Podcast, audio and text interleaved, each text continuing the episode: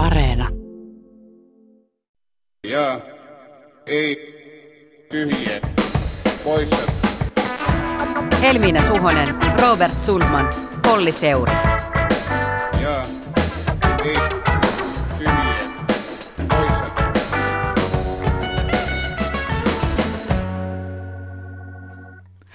Tervehdys on jälleen perjantai ja Jetpin aika studiossa minä Helmina Suhonen sekä kollegani Robert Sundman. Täällä ollaan jälleen ja onpa ollut vauhdikas viikko. Oppositiopoliitikko Aleksei Navalny palasi Venäjälle ja päätyi suoraan vankilaan. Yhdysvalloissa taas Joe Biden ja Kamala Harris vannoivat valansa. Ja vavahteluthan tuntuvat Suomessakin. Tervetuloa Jetpiin puimaan ulko- ja turvallisuuspolitiikkaa. Vieraamme tutkija Henri Vanhanen ulkopoliittisesta instituutista. Hyvää aamupäivää ja kiitoksia. Sekä yhteyden päässä oleva tietokirjailija turboblokkaaja Janne Riiheläinen, joka myös ryskynä tunnetaan. Kiitoksia kutsusta. No, me päätettiin jo alkuviikosta tämän jakson aiheet ja saimmekin kun tilauksesta pienen ulkopoliittisen kohun syliimme. Mitäs me politiikkaa seuraavat toimittajat tekisimmekään, jos kohuja ei olisi.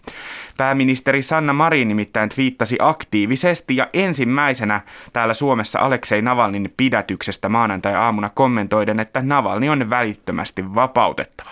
Presidentti Niinistö kertoi kantansa vasta myöhemmin päivällä. Marinin twiitti herätti ainakin poliitikkojen, toimittajien ja kommentaattoreiden piirissä jonkin verran keskustelua jälleen siitä, kuka johtaa tai ketkä ovat Suomen ulkopoliittiset auktoriteetit ja missä järjestyksessä. Keskustelu ja myös uutisointi kiihtyi eilen, kun politiikan toimittajat pääsivät jututtamaan tasavallan presidenttiä. Olitteko te sopineet marssijärjestyksen pääministerin kanssa siitä, että hän tuo ensin Suomen kannan asiassa esiin? Meillä ei ollut minkäänlaista etukäteiskeskustelua. Nyt ainakin rivien välistä vähän kuulosti, että ette ihan hirveästi tykännyt tästä tyylistä, miten, miten tässä nyt tapahtui. Että oliko siinä nyt sitten, että, että Marinilla oli vähän liian kiire? Että on, onko tämä semmoinen asia, joka olisi pitänyt teidän niin kuin yhdessä ensin käsitellä ja sitten tulla vasta ulos? Rivit on näkyvissä, niin ei kannata mennä rivien väliin. Edellä äänessä olivat Markku Huusko Uudesta Suomesta ja Pirjo Auvinen Yleltä. Välistä oli leikattu jotain kysymyksiä ja vastauksia myös pois. Näin pääministeri Marin kommentoi kohua myöhemmin eilen.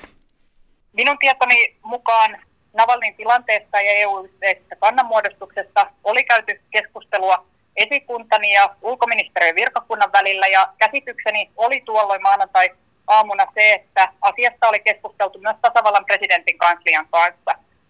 Sitten minun selvinnyt, että näin ei ollut ja keskustelinkin tasavallan presidentin kanssa asiasta jo maanantaina eli samana päivänä.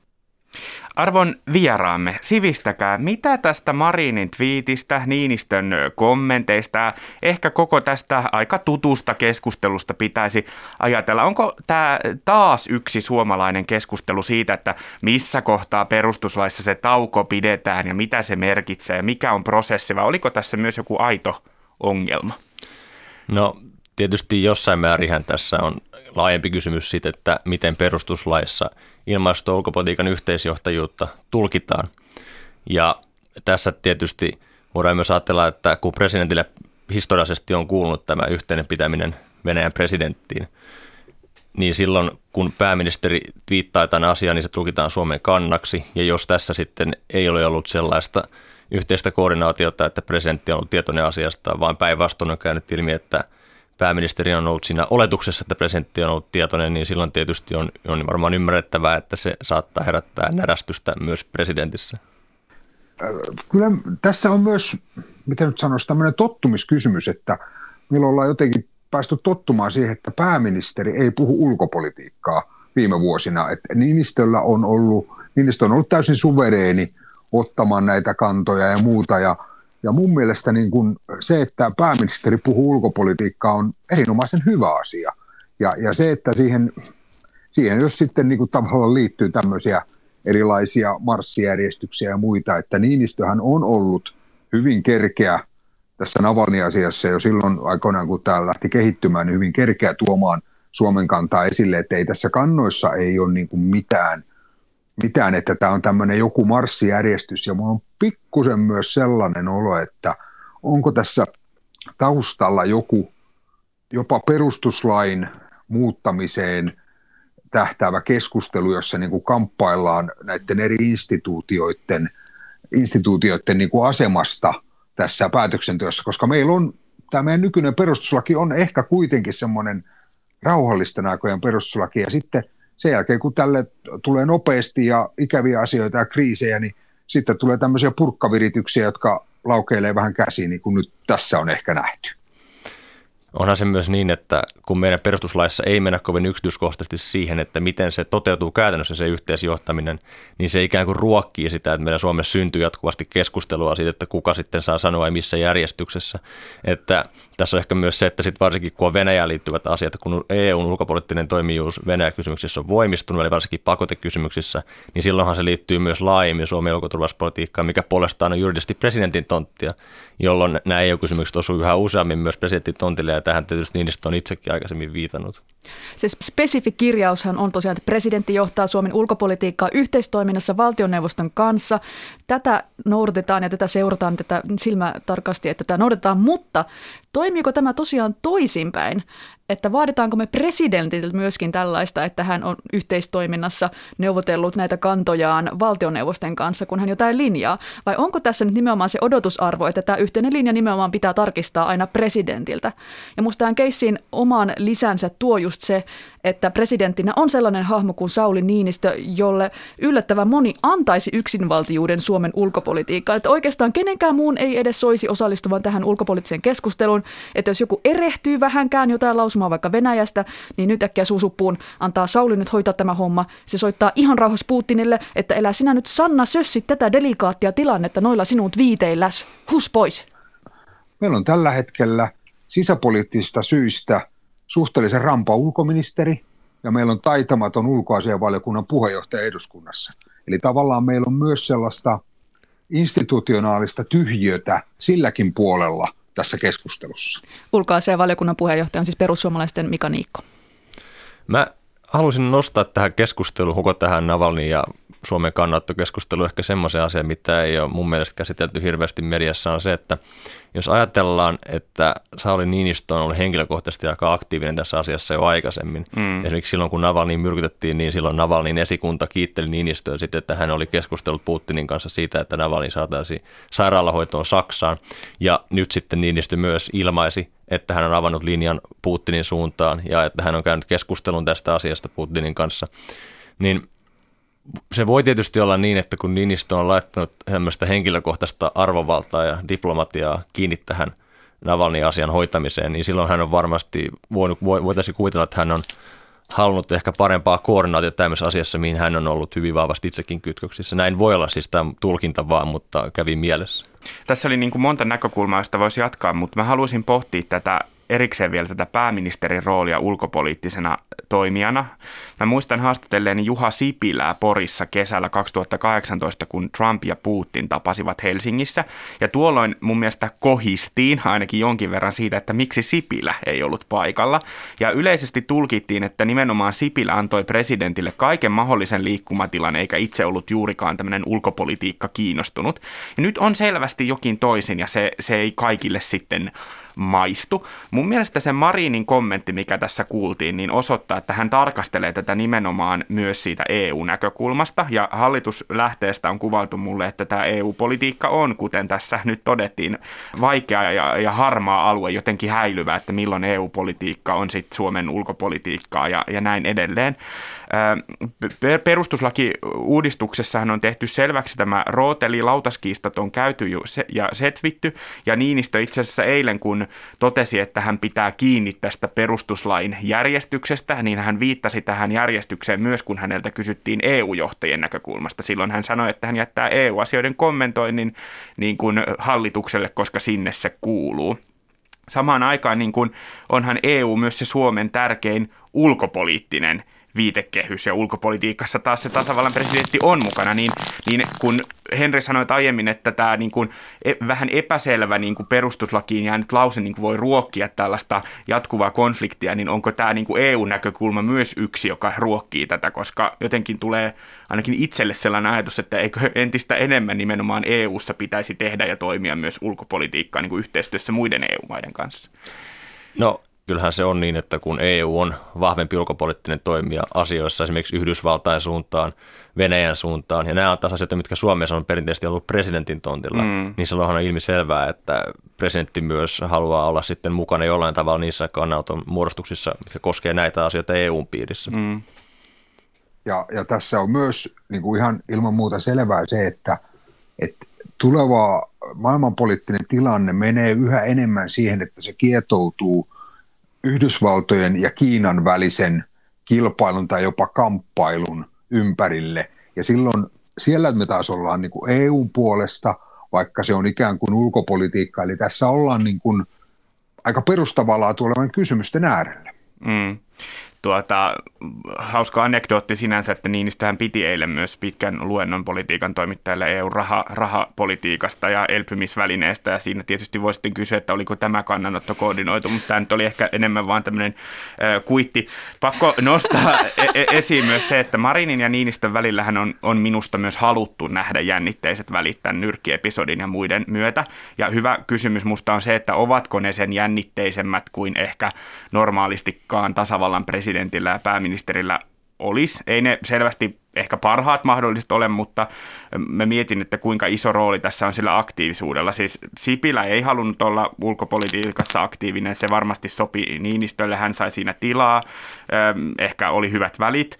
Stubbiin taas on ollut esimerkiksi penseemmät välit. Stubbhan halusi ottaa myös itse toimijuutta ulkopoliittisissa asioissa. Näin myös Mariin. Et miten, kuinka paljon tämä, niin kuin tällainen asia liittyy, plus että puoluetaustat on tietysti myös erilaiset. No hyvin olennaisesti, koska kyllähän viime kädessä voidaan ajatella niin, että se perustuslain yhteisjohtaminen on pitkälti kiinni siitä henkilökemioista, eli miten Just ihmiset näin. tulee toimeen ja miten he näitä asioita yhdessä kykenee ajamaan. Ja totta kai meillä on TP-UTVA, eli meillä on näitä instituutioita näitä linjoja, mitä kautta näitä asioita hoidetaan. Mutta että on ehkä huomioitava myös se, että nyt on kriisiolosuhteet ollut päällä tästä pandemiasta johtuen, jolloin tietysti sekä pääministerin että presidentin rooli molempina on ollut tarpeellinen siinä, kun on pyritty viestimään kansalle, miten tätä kriisiä nyt Suomessa pyritään hoitamaan. Tämä on kiinnostavaa, kun nostit esiin tämän TP-UTVAN, eli siis tasavallan presidentin ja, ulko- ja, sit ulko- ja turvallisuuspoliittisen ministerivaliokunnan yhteiskokouksen tai yhteiskokoonpanon, niin tähän on niin kuin molemmat sekä tasavallan presidentti ja hänen esikuntansa että sitten äh, pääministerin kabinetti on niin kuin viestineet, että tämä TP-UTVA-työskentely on jotenkin nyt tässä koronan ja etäolosuhteiden aikana ollut vähän jotenkin mä sanoisin, ei, ei nyt ehkä tauolla, mutta jotenkin vaikeampaa tai että se ei ole toiminut ihan normaalilla tavalla, niin tämä on musta niin kuin kiinnostava näkökulma tähän aiheeseen. Ja tässä, se, mikä tässä on, voisi sanoa, että tämmöinen suomalainen perisynti on koko ajan se, että minä en ainakaan osaa olla varma siitä, että meillä olisi niin kuin oikea tilannekuva, no niin kuin siis suurella yleisöllä siitä, että mikä se tilanne on. Et, et meillähän ei niin kuin esimerkiksi puolustusministeri Kaikkonen piti erittäin ansiokkaan puheen tässä, tässä viikolla Paasikiviseurassa sinällään, puhuen kyberuhista, puhuen monesta muusta asiasta, mainitsematta Venäjää nimellä kertaakaan, vaikka se oli niin kuin läsnä niin kuin lähes joka lauseessa tavalla tai toisella. Ja se on meillä niin kuin tavallaan myös semmoinen niin kuin, tämmöinen hämärtäminen ja se, että ei puhuta suoraan. Tämä on tämmöistä ihan kylmän sodan perintöä, että ei herätetä, ei herätetä karhun huomiota – jos ei ole ihan pakko. Ja, ja se on niin kuin osa tämän keskustelun hankaluutta ja sitä, että tässä tulee sotkuja, koska minä en ainakaan niin kuin tosiaan tiedä se, että voihan se olla, koska presidentti on suorassa yhteydessä sitten taas Kremlin Putinin puhelu oli uuden vuoden alla ja nyt oli taas puhelu. Voihan se olla, että siellä on joku, hänellä on joku tilannekuva, jota muilla ei ole ja hän sen takia osittain myös ikään kuin tässä, tässä veti vähän niin kuin hernettä nenään. Tämä on kyllä jännä skene näissä ulko- ja turvallisuuspolitiikan kysymyksissä. Aika äkkiä siirrytään tulkinnoissa tälle villin spekulaation kiertoradalle. Ja palaan vielä tähän Niinistö ja Marinin äh, välisiin suhteisiin. Niin näitä on melkein lupa spekuloida, koska Niinistö on usein ulostuloissaan kryptinen. Me jäämme lopulta aina arpomaan, että mitä se sanoi ja mitä se oikeasti tarkoitti. Ja Marinkaan ei näissä twiittilausunnoissa ole yhtään selkeämpi, että onko puhuttu presidentin kanssa ennen vai jälkeen twiittailu maanantaina. Mutta edelleen ihmetellen, että miksi ne ei soittele toisille puheille meillä on jos jotain asiaa, että onhan tämä kertoo myös jotain, että tämä nyt taas käytiin jotenkin median kautta, että jos twiittailu ärsyttää, niin ehkä voisi soittaa toiselle, että hmm, mikä tämä twiittihomma oikein olikaan.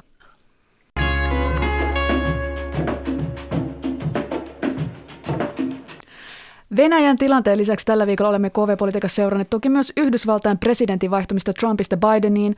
Analyysihan on, että nyt palataan takaisin ennakoitavaan ja sääntöjä ja sopimuksia noudattavaan järjestykseen. Hyvä, jos näin on USAn suunnalla, mutta lyhyesti, Rysky, mikä on Suomen turvallisuuspolitiikan kannalta nyt sellaista, mikä luo edelleen meille epävakautta? Maailma. Maailma. Eli, eli, eli ikään kuin siis, kyllähän, kyllähän meillä on tässä niin kuin tavallaan siis semmoinen epävarmuuden aika, siis liittyy, liittyy digitalisaatioon, liittyy koronaan, liittyy tähän suurvalta-asetelmien äh, muuttumiseen ja, ja, ja esimerkiksi se, että et kyllähän ikään kuin voisi sanoa, että Yhdysvallat tulee tulevina vuosina olemaan, se joutuu keskittymään itsensä hyvin paljon. Et toki Biden on myös suunnannut katsetta maailmalle ja ihan ennen kaikkea ihan toisella tavalla kuin Trump – että et Biden tukee demokratiaa ja on, on siinä mukana, mutta että hänellä tulee olemaan kotona paljon tehtävää. Ja silloin aikaa ja energiaa ei ole ja se, se mikä jää, niin voi mennä Kiinan suuntaan, niin tässä voi olla, että, että niin kuin meidän pitäisi nyt ehkä sitten Eurooppana, Eurooppana yrittää, yrittää etsiä niitä keinoja, millä me pärjätään tässä uudessa asetelmassa paremmin, että, että ikävä kyllä sivussa ei olla – Euroopan kohtalon kysymykset on pitkälti lähi ja Pohjois-Afrikassa, kun taas Yhdysvallat pyrkii liikkumaan poispäin näiltä alueilta ja Kiinaa kohti, että miten Eurooppa tasapainoilee Yhdysvaltojen Kiinan intressien ja toisaalta jos omien Kiinan intressiensä kanssa sekä sitten tämän oman lähialueensa kanssa, joka epävakautuu koko ajan vaan lisää ja lisää. Mm. No se, miten Suomi tässä kaikessa navigoi, niin, niin, tuota, niin kuin tuosta äskeisestä keskustelupätkästä kävi ilmi, niin, niin meillä on aika tämmöinen voimakas yhteisymmärryksen ja konsensuksen perinne ja, ja virallisestihan tämän Suomen tilannekuvan saa selville sieltä ulko- ja turvallisuuspoliittisesta selonteosta, jolla ne julkaistiin viime syksynä. Ja, ja tota, äh, Tää, tässä niin kuin tulee ehkä se ongelma, että, että tämä on myös aika semmoista niin kuin liturgista ja tämmöiselle maalikolle voi olla aika vaikea ymmärtää, että mikä niiden kaikkien lauseiden painoarvo on. Mä annan esimerkin. Viime viikonloppuna Iltalehti julkaisi presidentti Niinistön erikoishaastattelu, jonka fokus oli oikeastaan yhdessä lauseessa. Ja se on tämä selonteon lause, joka kuuluu näin. Suomi ei salli alueensa käyttämistä vihamielisiin tarkoituksiin muita valtioita vastaan. Se on uusi lause ja muun muassa Timo Soini on ehtinyt kritisoida tätä lausetta. Niin nyt mä, niin kuin tämä maallikon näkökulma, yksi lause, kokonainen haastattelu, niin mitä, kertokaa nyt asiantuntijat, onko tämä lause iso asia, miten sitä pitäisi ymmärtää vai onko tämä taas esimerkki tästä niin kuin meidän keskustelussa, josta tämmöisiä lauseita ylianalysoidaan vai mitä tässä tapahtuu? Mä katsoisin tätä lausetta ehkä kahdesta näkökulmasta. Ensimmäinen on se, että sehän on ilmestynyt näihin selontekoja koskeviin mietintöihin tässä viime vuosina, tämä nimen kyseinen lause. Ja mä näkisin, että se on jossain määrin kompromissi erilaisten poliittisten voimien välillä eduskunnassa, ehkä tässä tapauksessa nimenomaan kokoomuksen ja sosiaalidemokraattien välinen vääntö siitä, että miten tätä Suomen alueen käyttöä pitäisi tulkita. Mutta sitten tässä presidentin mä tulkitsin sen kuitenkin sillä tavalla, että se oli aika merkittävä haastattelu. Tämä lause on herättänyt, niin kuin äsken mainitsin, niin kiistelyä eduskunnassa siitä, että mikä se merkitys on. Ja se liittyy ehkä laajemmin siihen, että kun Suomen turvallisuusympäristö on kiristynyt 2014 jälkeen Ukrainan sodan myötä, niin silloin myös Suomen kansainvälinen puolustusyhteistyö on lisääntynyt aika voimakkaasti. Ja puolustusvoimien esimerkiksi yksi lakisääteinen uusi tehtävä on kansainvälisen avun antaminen ja vastaanottaminen, joten tällöin kysymykset siitä, että miten Suomi kriisitilanteessa käyttäytyy eri toimijoiden kanssa on aika merkittävää. Ja kun tähän on liittynyt tosiaan tätä tulkinnanvaraisuutta, niin mun mielestä oli tosi hyvä, että presidentti selvensi tämän asian, että se ei tarkoita, kun siis se ongelmahan nyt on se, että on koettu, että tarkoittaako tämä lause sitä, että Suomi ei sitten voi esimerkiksi puolustaa omaa aluettaan yhdessä kumppaneiden kanssa, tukitaanko se vihamieliseksi toiminnaksi. Niin nyt presidentti määritteli, että ei, se ei tarkoita sitä, vaan sitä, että Suomi ei toimi aloitteellisena hyökkäjänä mihinkään toisen maahan. Tämä on hyvä, että selvennys tehtiin, koska jos on tulkinnanvaraisuutta, niin se on myös periaatteessa uhka, koska muut voi tulkita sitä sitten myös eri tavalla. Eli on hyvä, että Suomi itse pitää käsissään nämä tulkinnat. Tämä on kyllä niin jännää keskustelua, kun mietitään niin journalismin näkökulmasta, että miten paljon tässä nimenomaan tulkitaan, miten on semmoisia sanoja, mitä yksittäisiä sanoja, mitä voidaan pohtia viimeisen asti, mitä tuo tarkoitti, mitä muut ehkä voi tarkoittaa, miten vihollinen tämän ymmärtää. Ja yritin vielä niin kuin sanallistaa tätä, että miksi tuntuu, että kun tehdään ulkopolitiikasta tai turvallisuuspolitiikasta vaikka no, TV-lähetystä, mitä muuta tahansa journalismia, niin miksi tämä tuntuu jotenkin aiheelta, missä on paljon sanoja, mitä jätetään sanomatta, noudatetaan erilaisia kuitenkin journalismissa konventioita, mitä ei ehkä normaalisti muiden aiheiden kohdalla noudatettaisi. Että semmoinen valtion turvallisuusajattelu ehkä poikkeuksellisesti menee niiden journalististen ideaalien yli. Ja aina kun sanotaan, että jotenkin tyhmiä kysymyksiä ei ole, niin tässä lajissa nimenomaan se ei pidä paikkaansa. Turpokeskustelussa monia kysymyksiä edelleen pidetään vaarallisina, sopimattomina tai tyhminä. Joiden kysymyksiä jätetään edelleen minun mielestä kysymättä. Ja journalismi on mukana tässä, tämä ehkä kova väite, mutta ulko- ja turvallisuuspoliittisen yksimielisyyden rakentamisessa tätä konsensusta ei haluta rikkoa. Ja ehkä tätä täytyy vielä pohtia lisää, että miksi tämä musta tuntuu aina myöskin oudolta, kun itse teen ulko- tai turvallisuuspoliittista lähetystä, että miksi se tuntuu jotenkin erilaista ruveta tekemään siitä aiheesta journalismia. Mutta jotenkin se liittyy siihen, että on paljon sanomattomia asioita, joita täytyy vaan niin kuin aistia siellä, että mitä siellä niin kuin rivien välissä on. Se on niin kuin vierasta journalistille, mutta sitä jotenkin tehdään. Se, tässä on varmaan semmoinen, tämä on tätä, voisi sanoa suomettuneisuuden ajan perua, jolloin odotettiin, että koko Suomi, kaikki eri toimijat, kansalaiset, poliitikot, media, kaikki oli aktiivisen ja rauhantahtoisen ulkopolitiikan takana ja siitä livenneitä rangaistiin ja muuta ja se on, se on ikään kuin semmoinen se on, voisi sanoa, että se on loiventunut sellaisen konsensuksen odotukseksi mm. nykyään, että et tavallaan koska 2014 Kalmanhaju tuli takaisin ulko- ja turvallisuuspolitiikkaan. Ja se on niin kuin osa myös tätä ikään kuin painetta, että hei, me ollaan hankalassa paikassa, me ollaan pieni maa, meidän pitää kaikkien tehdä. Ja kuitenkin mun mielestä olisi äärimmäisen tärkeää ymmärtää se, että eri toimijoilla on eri roolit. Että presidentillä on omansa, medialla on omansa ja, ja se, että, että se, että minä sanon vaikka asioita jollain tavalla, niin en todellakaan toivo, että presidentti sanoisi asioita mm. samalla tavalla tai muuta, mutta minulla kansalaisena on niin kuin oikeus ja ehkä joskus jopa velvollisuus tuoda esille näitä asioita ja kuitenkin uskoa siihen, että mahdollisimman avoin keskustelu antaa meille valmiutta ymmärtää, missä me ollaan ja sitten niin kuin voi hyvinkin olla, että meidän pitää ehkä tehdä jossain vaiheessa kansakuntana – tosi nopeita ratkaisuja, niin silloin meillä olisi niin kuin kaikilla sellainen tilannekuva, että, että missä ollaan ja, ja että nyt, pitää, nyt pitää päättää, että koska maailma muuttuu.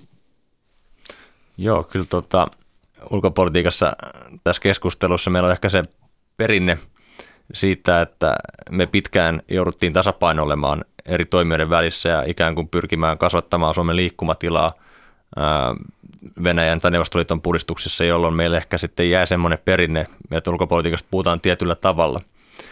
Ja sitten tietysti sit perinteestä on päästy irti sitä mukaan, kun on tultu NS vapaampaan Suomeen, on tultu EU-Suomeen, kylmä sota on päättynyt. Mutta että ehkä ne hierarkiat on kuitenkin sitten jäänyt keskusteluun. Tein tällä viikolla tästä samasta aiheesta tosiaan talkkiin turpokeskustelua. Halusin jutella teidän kanssa myös hieman poliitikkojen turpoosaamisesta. Siis klassinen tilanne. Useinhan A-studion pyydetään poliitikoista tietenkin Erkki Tuomio ja Ilkka Kanerva puhumaan turposta, koska vuosikymmenten kokemus ja perspektiivi.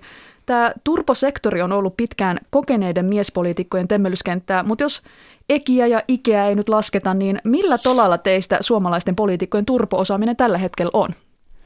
No se, se ei ole ollut tarpeellista pitkään aikaan. Ennen 2014 siinä oli semmoinen, voisiko sanoa EU-liittymisen jälkeen, tämmöinen kova ulko- ja turvallisuuspolitiikka ikään kuin hävisi siitä, että sille ei ollut tarvetta ja, ja, ja niinpä sinne, sinne, siellä ei ole kasvanut sitä osaamista. Nyt on pikkuhiljaa alkanut näkyä sellaista tiettyä nuoremman polven kansanedustajien aktivoitumista – ja, ja sellaista niin kuin voisi sanoa, että alle 70 osaajiakin alkaa pikkuhiljaa löytyä. Nuorta että, polvea, tota, nuorta polvea. Niin, nuorta polvea, että et, et se, on, se, on niin kuin, se, on, se on ollut ilahduttavaa, mutta et, et kyllähän siinä on tekemistä vielä. Ja tavallaan minä näen myös tämän kohun, joka pääministerin twiitin ympärillä näkyy, että siinä oli myös rippunen sitä, että nimenomaan nämä, nämä kokeneet – melkein kaiken nähneet kes, niin kuin miehet, jotka no, eivät enää olisi keski-iässä, eivätkä myöhäisessäkään keski niin että heillä, heillä on lupa puhua ulko- ja turvallisuuspolitiikkaa. Se, on, se on myös poliitikoille, se on pitkään ollut niin kuin hankala aihe, se on vähän niin kuin päihdepolitiikka, että jos siitä lausut jotain, niin et saa yhtään äänestäjää lisää, mutta saatat hyvinkin menettää ison nipun. Kuitenkin saatellaan politiikko, heidän tehtävä on myös voittaa vaaleja, että tulee uudelleen mm. valituksi, niin ulkopolitiikka ei pääsääntöisesti ole semmoinen aihe, millä ehkä kerätään kovasti ääniä tai voitetaan vaaleja. Tämä varmasti vaikuttaa siihen. Sitten toinen on ihan eduskunnan sisäinen dynamiikka, eli siis se, että valiokuntapaikat jaetaan yleensä senioriteettiperusteella. Ulkoasian valiokunta on yksi halutuimmista valiokunnissa eduskunnassa. Ja jos katsoo sitä kokoonpanoa, niin pääsääntöisesti ulkoasian valiokunnassa on entisiä ministereitä. Ja sitten taas puolustusvaliokunnassa se on sikäli mielenkiintoinen, että – että ehkä 2000-luvun alussa puolustusvaliokunta oli enemmän semmoinen rätit ja lumput valiokunta, missä mietittiin saappaiden määriä ja se ei kokoontunut säännöllisesti, se ei ollut kovin haluttu paikka. Mutta sitten kun Suomen kansainvälinen puolustusyhteistyö on lisääntynyt, niin siitä on tullut semmoinen valiokunta, mihin tulee kovan luokan asiaa, sinne tulee kovia alustajia, eli se siitä on tullut hyvin keskeinen valiokunta monella tapaa. Mm niin se on ehkä lisännyt jossain määrin mahdollisuuksia sille, että erilaiset edustajat, jotka eivät välttämättä myös niin, niin pitkiä tässä vaalikausiassa, niin on päässyt sit niihin valiokuntapaikkoihin. Mutta on se myös sitten niin kuin, ehkä tuohon vähän viittasi, että usein eduskuntaryhmissä on se 1-3 maksimissaan edustajat, jotka profiloituu näissä kysymyksissä. Ja he on istuu sen näillä valiokuntapaikoilla ja heitä usein pyydetään paikkoihin kommentoimaan. Mutta mä oon kyllä huomannut, että meillä on tullut pikkuhiljaa lisää nuorempaa edustajaa tota, sekä miehissä että naisissa, ketkä on kommentoinut näitä ulkopolitiikan kysymyksiä. Että ehkä mä toivoisin, että edustajat ei pelkästään tuettaisi niitä valiokuntapaikkoja, että, mm. että he myös ottaisivat kantaa omissa blogeissansa ja muissa Twittereissä ja muissa julkaisissa kannanottoja. Ja siis onhan eduskunnassa näitä valtuuskuntia myös, siis että on Etyj-valtuuskuntaa, Naton parlamentaarista valtuuskuntaa, mitkä mahdollistaa sen pääsyn ikään kuin siihen parlamentaariseen kansainväliseen sykliin. Mm. Musta tämä oli kiinnostava näkökulma, että, että ulkopoliittisia teemoja nostamalla ei välttämättä saa ääniä, mutta niitä voi hävitä. Mulle yksi tota, yhden puolueen taustavaikuttaja kuvaili sitä niin, että, että se tavallaan toimii myös puolueen sisäisesti se dynamiikka. Eli, eli tavallaan, niin kuin, koska meillä on tämä konsensuksen perinne, niin sä saatat saada pahaa silmää oman puolueesi sisällä, jos sä lähdet tässä asiassa niin kuin sooloilemaan. Mutta sitten jos sä puhut vaikka verotuksesta tai jostain tällaisesta, niin siinä se ei niin haittaa, vaikka et olisikaan ihan puoluelinjalla. Että siinä annetaan enemmän anteeksi. Kyllä, mä kanssa soittelin vähän puolueita läpi tässä, että mi- mitä ne miettii tästä omasta turpo-osaamisesta. Ja tässä oli toki nähtävissä myös tämmöinen klassinen puolueero, että joissakin puolueissa, kuten vaikka kokoomuksessa perussuomalaisissa, lähtökohtaisesti moni edustaja, tuore, tuorempikin edustaja, on kiinnostunut turpo-asioista ja isänmaallisuudesta. Ja sitten taas, kuten esimerkiksi vihreillä, se ei ole niin kuin klassisesti heidän sitä NS-ydintään – ja siellä on, niin kuin keskiössä on nämä kansainväliset sopimukset, rauhanneuvottelut, sitä KV-kulmaa. Ja kyllä tämä nähdään, että on, niin kuin, on kokeneempien poliitikkojen kenttää, että siellä ei edes välttämättä nämä ihan tuoreimmat edustajat uskalla kommentoida mitään, ettei vain tapahdu jonkinlaista mokaa ja virhettä siinä, että kommentoi jotain semmoista, mitä ei ihan ymmärrä mä tiedän, että Helmis on sitä mieltä, että pitäisi lopetella, mutta mä haluan kysyä teiltä vielä yhden kysymyksen.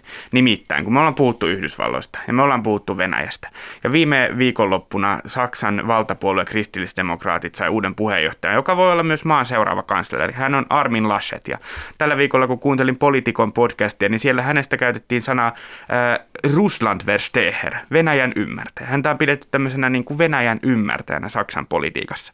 Niin nyt viimeisenä kysymyksenä lyhyet vastaukset pitäisikö meidän keskustella oikeastaan enemmän myös siitä, mitä vaikka Saksassa tapahtuu, koska eikö se ole aika iso asia, jos Saksan kansleriksi nousisi ihminen, jolla olisi myönteisempi suhtautuminen naapurimme Venäjään? No ehdottomasti tietysti pitää puhua Saksasta.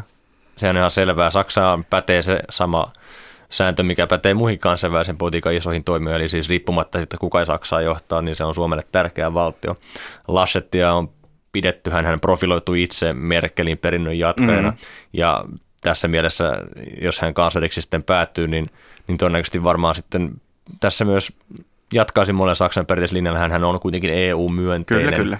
ja hän on kokemusta Euroopan parlamentista. Mutta sitten on nämä asiat, mihin myös viittasit, eli siis, että kyllähän Lassit jotkut kommentit liittyen Putiniin ja esimerkiksi Bashar al-Assadin tai sitten tota, Huawein asemaan Euroopan 5G-keskustelussa, niin on herät, nostattanut vähän kulmakarvoja. Mutta sitten tietysti pitää ymmärtää myös se, että Saksassa se suhtautuminen Venäjään on ollut ehkä semmoista, että, että jos rakennetaan keskinäisiä riippuvaisuuksia vaikka energiapolitiikassa, niin se pitkässä aikajuoksussa vähentää sitten myös vastakkainasettelua. Eli tämä ei, hän ei ole yksin Saksassa tämmöisen mm. niin kuin ikään kuin tämmöisen maltillisemman Venäjän näkemyksen kanssa, mutta sitten tietysti on nähty Ukrainan jälkeen, että tässä on vähän aukkoja tässä ongelmassa, ja myös Saksa joutunut varsinkin näiden myrkytystapausten myötä miettimään vähän tätä Venäjä kantaansa uudestaan, mutta mä en näkisi, että Laschet, jos hän kansallis nousee, niin välttämättä sitten kuitenkaan kykenisi tai välttämättä edes haluaisi muuttaa sitä Saksan isoa linjaa. Joo, Saksan politiikka ei ole niin hyvä show kuin esimerkiksi Yhdysvaltojen tai Venäjän, että et se tavallaan se helposti jää sitten sinne taustalle, mutta tämä on ihan äärettömän tärkeä asia. Keskustelu päättynyt. Ja ei. Tyhjiä poissa. Ja on aika tempaista jälleen JETP-kysymykset. Näihin siis vastaan joko jaa, ei, tyhjää tai poissa. Viikon ensimmäisestä JET-kysymyksestä kiitos kuuluu kuuntelijallemme Elina Uutelalle. Elina oli bongannut Ylen uutisen, jonka mukaan rokotejonossa yritetään etuilla ympäri Suomea. Jutussa kerrotaan, että pandemiapäällikkö saa päivittäin kymmenen puhelua, joissa vedotaan omaan asemaan. Rokotusvuoron tiedustelussa on osin kyse tietämättömyydestä, mutta mukana on myös niitä, jotka pitävät itseään etuoikeutettuna. Ja ei tyhjää tai poissa, oletko sinä niin tärkeä, että sinun pitäisi saada koronarokote ennen muita? Siis äh, mistä olit saanut tämän tiedon, että olen soitellut ympäri Suomen näihin rokotepisteisiin?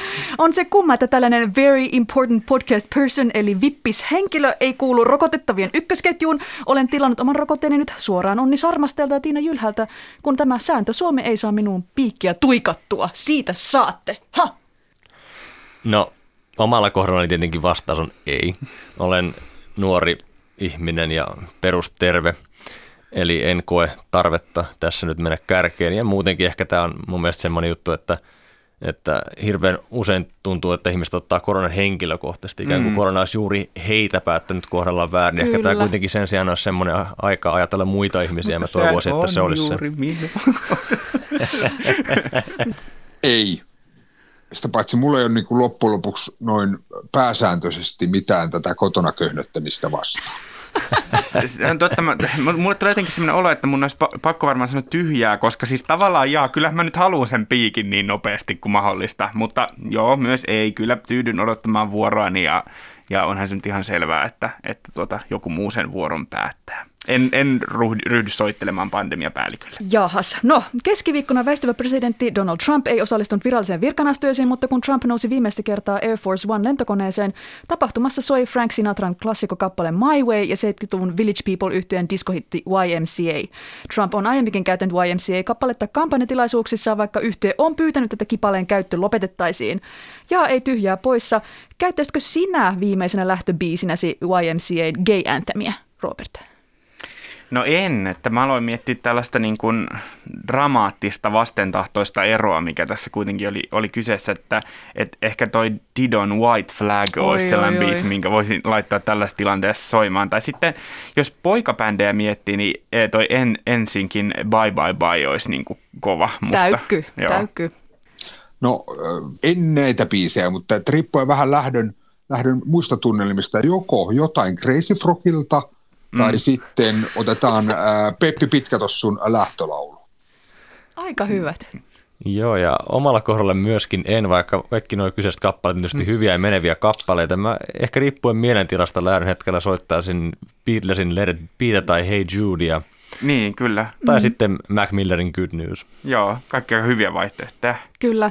No mä en tiedä, onko tämä hyvä vaihtoehto, mutta jäähyväisten tunnelmaa, että jotenkin ihmiset itkisi tosi kovasti, jos mä niin lähtisin. Ja kansainvälisen areenoilla mä valitsin siis James Bluntin Goodbye My Lover. Siinä vaiheessa moni jo oikein odottaa että menispä se pois, että tämä biisi loppuisi. Ja jos kotimaassa olisi lähdön paikka, niin mä ehkä sitten että kätkätin Bye Bye Baby. Otetaan vielä lopuksi toinen Trump-aiheinen kysymys tästä vinkistä taas. Kiitokset Jari Järvenpäälle. Times Radion toimittaja Tom Newton Dunn kiinnitti Twitterissä huomiota siihen, että valkoisessa talossa on vallan vaihtumisen myötä vaihtunut myös työtarvikkeet. Mukana lähti ilmeisesti myös laittikokisnappi, jota painamalla presidentti Trump sai laittikokista työpisteelle. Bidenilla ilmeisesti ei ollut tällaiselle napille käyttöä, mutta jaa ei tyhjää tai poissa. Olisiko sinulla käyttöä kevyt kokisnapille? Vastaan, että jaa, mutta aloin kyllä miettiä, että olikohan tämä kokisnappi niin kuin niiden ydinasenappuloiden vieressä jotenkin, että ehkä Biden turvallisuussyistä jotenkin poisti sen, ettei vahingossa laukaise jotain, kun halusikin kevyt kolaa. Tai sitten se aikoo asentaa sinne kaljahanan, mitä myöskin suosittelen vakavasti hänen harkitsevan. Mm. No voisin kyllä ottaa sellaisen napin, ainakin välillä. Välillä tuntuu siltä, että nyt tarvii kofeiinin soutavan suonissa. Että tässä yhteydessä sanoisin myös eräälle työkaverille Samulle terveisiä, joka usein käydessään kaupassa kantaa minulle kysymättä kevyt kolaa pöydälle. Ai mitä palvelua? Mä sanoisin ihan suoraan ei. Mä pyrin päättelemään virvoitusjuomia. Sen sijaan siellä voisi olla Spotify-nappi, niin voisi tehdä töitä musiikin yhteydessä. Tämä on niin kuin terveellinen linja. Mä vastaan tietysti, että jaa, että olisi. Mä en voi ymmärtää, miksi Biden luopuu laittikokisnapista, ellei tuo tilalle Pepsi Max-nappia. Että se olisi niin kuin musta ainoa hyväksyttävä syy tehdä tällainen ratkaisu. Kiitos, että kuuntelit Ja ei tyhjiä poissa podcastia. Mitä mieltä olit? Laita meille palautetta vaikka Twitterissä tai Instassa. Tunniste on JET. Ja myös sähköpostit tavoittaa, eli jetp.yle.fi. Ja jos tykkäsit, kirjoita ihmeessä palautetta tätä arvio-ohjelmaa podcast-sovelluksessasi, mikäli kuuntelit jostain muuta kuin Yle Areenasta. Tätä jaksoa olivat tekemässä minä, Robert Sundman sekä kollegani Helmina Suhonen. Vierannamme olivat Henri Vanhanen ja Janne Rysky-Riiheläinen. Kiitos kun olitte. Kiitos. Kiitos. Äänitarkkailijana oli Pasi Ilkka, äänisuunnittelijan Jontan Kotila. Ensi viikkoon, moi moi! Moi moi!